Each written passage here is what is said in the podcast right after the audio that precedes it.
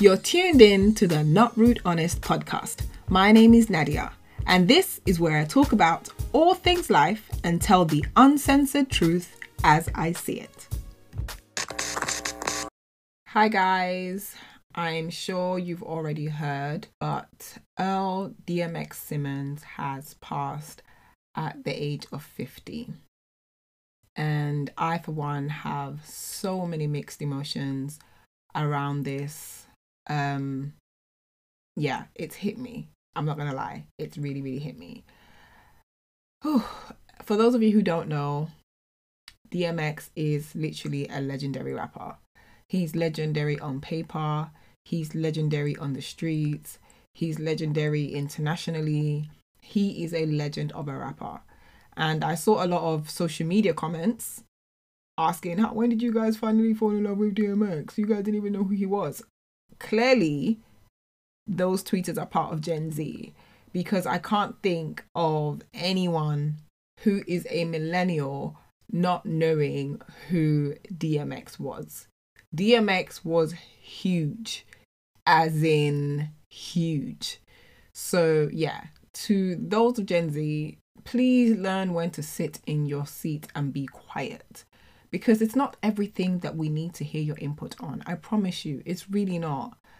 So many things. This podcast is going to be all over the place because, again, I'm going through it. I'm not going to lie to you. I'm going through it. So I'm going to go up, down, left, right, but I hope you follow and I hope you feel my sadness, but my excitement and my gratitude all at the same time. So let's start at the beginning. I have been a fan of DMX for years. I have always favored music that is a lot more emotional as opposed to party music. So DMX fed into that perfectly. I grew up on 90s rap, and a lot of rappers from that generation would always pen their thoughts, feelings, and emotions into their music, which is what I love the most about hip hop at the time. DMX stood out amongst all of these type of rappers because you could always tell that his pain was raw. That's not to say that other rappers weren't raw, but his pain was delivered raw onto each track. And I'm sure his raspy voice helped project that. But as a youngster listening to DMX rap about his experiences, his relationship with God, his pains, his wins, it just did something that instantly made me a fan because nobody else was doing it like DMX. Beyond the success, beyond the fame, musically, nobody else was doing it like DMX. One of the things I loved the most about DMX is his songs / verses / lyrics that were direct communications with God. Like, he would rap his prayers, which is something I've always found so cool. And he didn't mind being vulnerable. He was one of those people that, listen, okay, I'm vulnerable and I'm soft on the inside, but don't mess with me because I got hands, you know? Like, he was that kind of a rapper. And I could relate to that. You know, I could super relate to that. And just seeing how much pain he was in. Obviously, as a youngster, I didn't really understand the full extent of his pain. But as I've gotten older and I'm re-listening to music I grew up on, I really do understand, even on a deeper level, what they were facing or what they could have been facing. Not too long ago, actually, maybe about a year or two, there was a whole documentary on DMX. And watching it was incredibly enlightening, because for the first time, I had context to his music. I should point out that I've never been a person who follows celebrities, as in I wasn't one of those teenage girls that, you know, read Word Up magazine or anything like that. I really just didn't care about celebrity lives. And to be honest, I still don't. For the most part, I'm here for the music. I'm not here for the artist. So even as much as I say I love DMX, I don't know him as a person, if that makes sense. I only loved him as the music he delivered to me. I feel a kinship towards him because that music appeared and felt very authentic to who he was for various reasons. One, back in the 90s, having a ghostwriter was unheard of, as in it was a crime punishable by hip hop death, like literally. So you kind of got the sense that the lyrics that came from any rapper was authentic. The reason why DMX sounded even more so was because the kind of things he rapped about were not popular at that time. And I don't think it's popular now, actually, but it just wasn't popular to rap what he was rapping. So it was very unlikely that anybody created that music for him. And for that reason, you automatically took it as authentic. And if what he was rapping about was authentic, then you got a sense of knowing him, which of course is an illusion because you never know any of these celebrities, as I've said in a podcast episode before, but you felt that way. So I really did feel, you know, a kinship towards DMX specifically because of his style of rapping and the kind of music he produced. When I watched this documentary, I got a history lesson on DMX the man as opposed to DMX the artist, which of course at some point they converge, but just seeing his history made so much sense about so many things. Just to break that down for you. So I don't know if you've heard, depending on how much you know about DMX, DMX has been struggling with a drug addiction for quite some time. I only became aware of this probably maybe about a decade or so ago. Before then, the idea of a rapper being a drug addict was just unheard of to me. I'm not speaking for the whole population, but I would say, I think I'm speaking for many people when I say that drug addicted rappers were not things that we boasted about, or that they boasted about, should I say. Rappers were supposed to be, or when I say supposed to, in quotations, rappers were people who told us about the tales of selling drugs and never actually consuming them. So knowing that DMX was a drug addict was shocking and strange to me. I know that in this new generation of rappers, you've got, you know, people like Future downwards have essentially made drug addiction this cool thing that everybody can get involved in and but the reality is that's just not what it was back then and what it shouldn't be today, if we're going to be honest.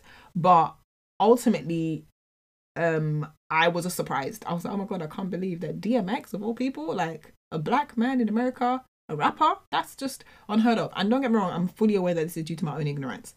But again, watching this documentary let me know the origin of this addiction.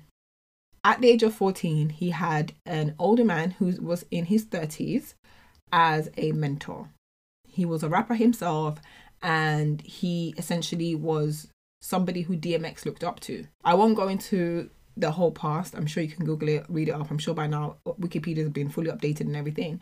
But long story short, this rapper gave DMX drugs for the first time. So not just hard drugs, but just drugs in general, in the form of a spliff. A spliff is weed, right? But the weed in this instance was laced with crack cocaine.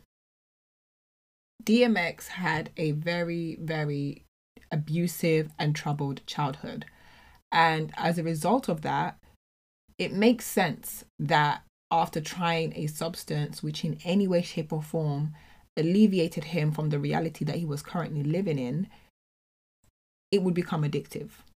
Outside of the fact that the drug itself is addictive, just knowing what he was going through at that time and the lack of support that he had, it makes absolute sense that someone in those circumstances would become addicted to drugs. The fact that he was introduced to this drug by someone he trusted to take care of him is just another failure that DMX experienced in his short life at the age of 14. And that was just so, so incredibly sad.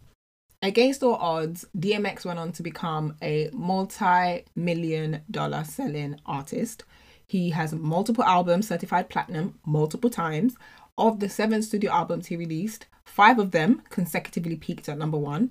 2 of them he released in the same year. So literally, he is one of the greatest of all time in the world of hip hop. Absolutely. He was the face of Ruff Ryders, and outside of music, he was an actor, a good one. So we're not talking about your average Joe here. We're talking about someone who literally defied all odds in his environment and in his lifetime to become literally an international megastar. And all this was before the era of streaming. So these multi-million selling albums had to be physically bought in a store with cash. At a time when hip hop wasn't what it is today, it was not universally seen as a cool genre of music to listen to. It was literally being blamed for all kinds of violence. Like, hip hop was a very up and coming, unrecognized genre. So to be able to achieve such milestones in that era at that time, there simply is no debate. DMX is a legend. If you haven't already, subscribe to the Not Rude Honest podcast on Spotify, Apple Podcasts, and NotRudonis.com. Despite all the fame and success, DMX continues to fight demons. As I said earlier, I found out about a decade or so ago through social media that he had a lot of police troubles, that he was in and out of rehab. And one of my favorite videos of him, actually, I think it was shot in 2019 when he'd just come out of rehab. And I remember the headline on Instagram was DMX spotted upon release of rehab or something like that. And he was backstage at a concert and he just was just so happy. Like, he was having a great time. I'm sure you guys have seen the video now because it's been circulating a bit since he passed, where he's wearing the white t-shirt and just having the time of his life backstage at a concert or a festival. And I remember seeing that and just feeling so happy that he was here. Like, he was out of rehab and happy and doing what he does best, which was enjoying life. And yeah, I remember just seeing that. And that's the image of him that keeps coming to mind every single time I think about him. Even though I definitely preferred him in the 90s and the early 2000s, I thought DMX was fine, honey. Like, growing up in the 90s, give me a chocolate bald-headed man with a six-pack and I was sold.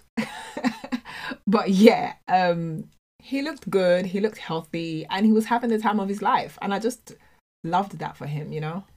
I absolutely loved when the DMX challenge started on social media.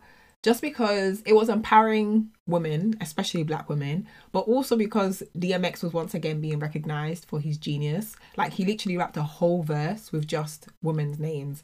And, you know, just knowing that he was alive to see people appreciate that a whole 20 years after the original song was released, I was just so happy. Like, I can't even lie to you. Thank God for Versus, you know, small things that come out of the pandemic.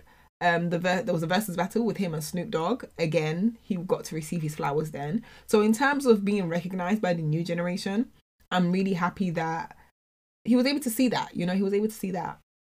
It's very, very sad that all our hip-hop legends essentially die very, very young. We don't have an elderly generation of hip-hop legends. And most of their deaths are tragic. One of the things that's given me solace since hearing of DMX's passing has been a clip of him on a podcast in February 2021, where he basically made a statement saying, even if I die now, I'd be happy to go because I've done everything I want to do. I've lived life. That's not a direct quote. That's just me paraphrasing. But that makes me feel like, you know, he was in a good place at that point. He has no regrets. And as sad as it has been that he passed, there's a part of me that's happy for him because it seemed like life was just such a struggle for him, like such a hard struggle. Everybody that knows him talks about the demons he had to struggle with and fight with. And he's been very public about that as well. And yeah, just knowing that at least he doesn't have to fight them anymore and he may find peace now, that makes me feel better. I hope he has peace. I hope he's going to a peaceful place because that man fought. That man really, really fought. The whole story, the whole situation is just really, really sad. And I can't imagine what his family and his loved ones are going through because he was so expressive with how he felt about the people in his life, about how he felt about the world, how he felt about God. Again, that's what got him all these fans. But losing such a force in your life must be so, so hard. So I really hope that they find solace in this time and just for the rest of their days also. I know that one of the things I've appreciated most about his passing has been the absolutely beautiful yet random videos that I've suddenly hit the timeline on social media platforms. Everybody who seemed to have encountered DMX in their life has an amazing story to tell, a story of humility, passion, love, caring. He just seemed like he loved life and he lived life on his own terms. And if you know anything about me, that is literally what I aspire to always live life on my own terms. And to see someone do it and be successful in it, he was not like any other rapper. He was not like any other typical artist. He was someone who created his own lane, who picked up the broken pieces of his life and built them into something that inspired millions across the world. And he did all that while continuing to be loving and present for the ones he held dear. That is, what else do you want from life? You know, what else do you want from life? He built a career out of the things that he loved. He was successful at it. And he built a family. I mean, the man has 15 children. But again, based on what I've seen on social media, he was a good father to those children. And just seeing all the good energy and good news and just goodness that has come from his passing definitely says that he lived a great life. And I, as a fan, I'm happy that that is what it is. Because it could really be a whole bunch of negativity coming out. And I'm just glad that that's not the case with him.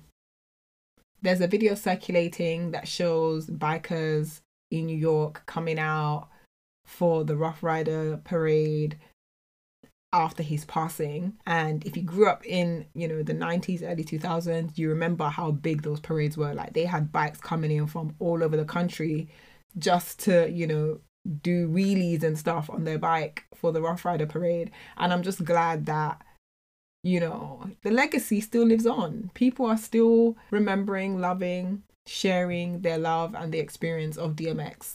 So that's a life well lived. That is a life well lived. I'm grateful that DMX shared himself with the world, and I can definitely attest to the impact he's had on people everywhere.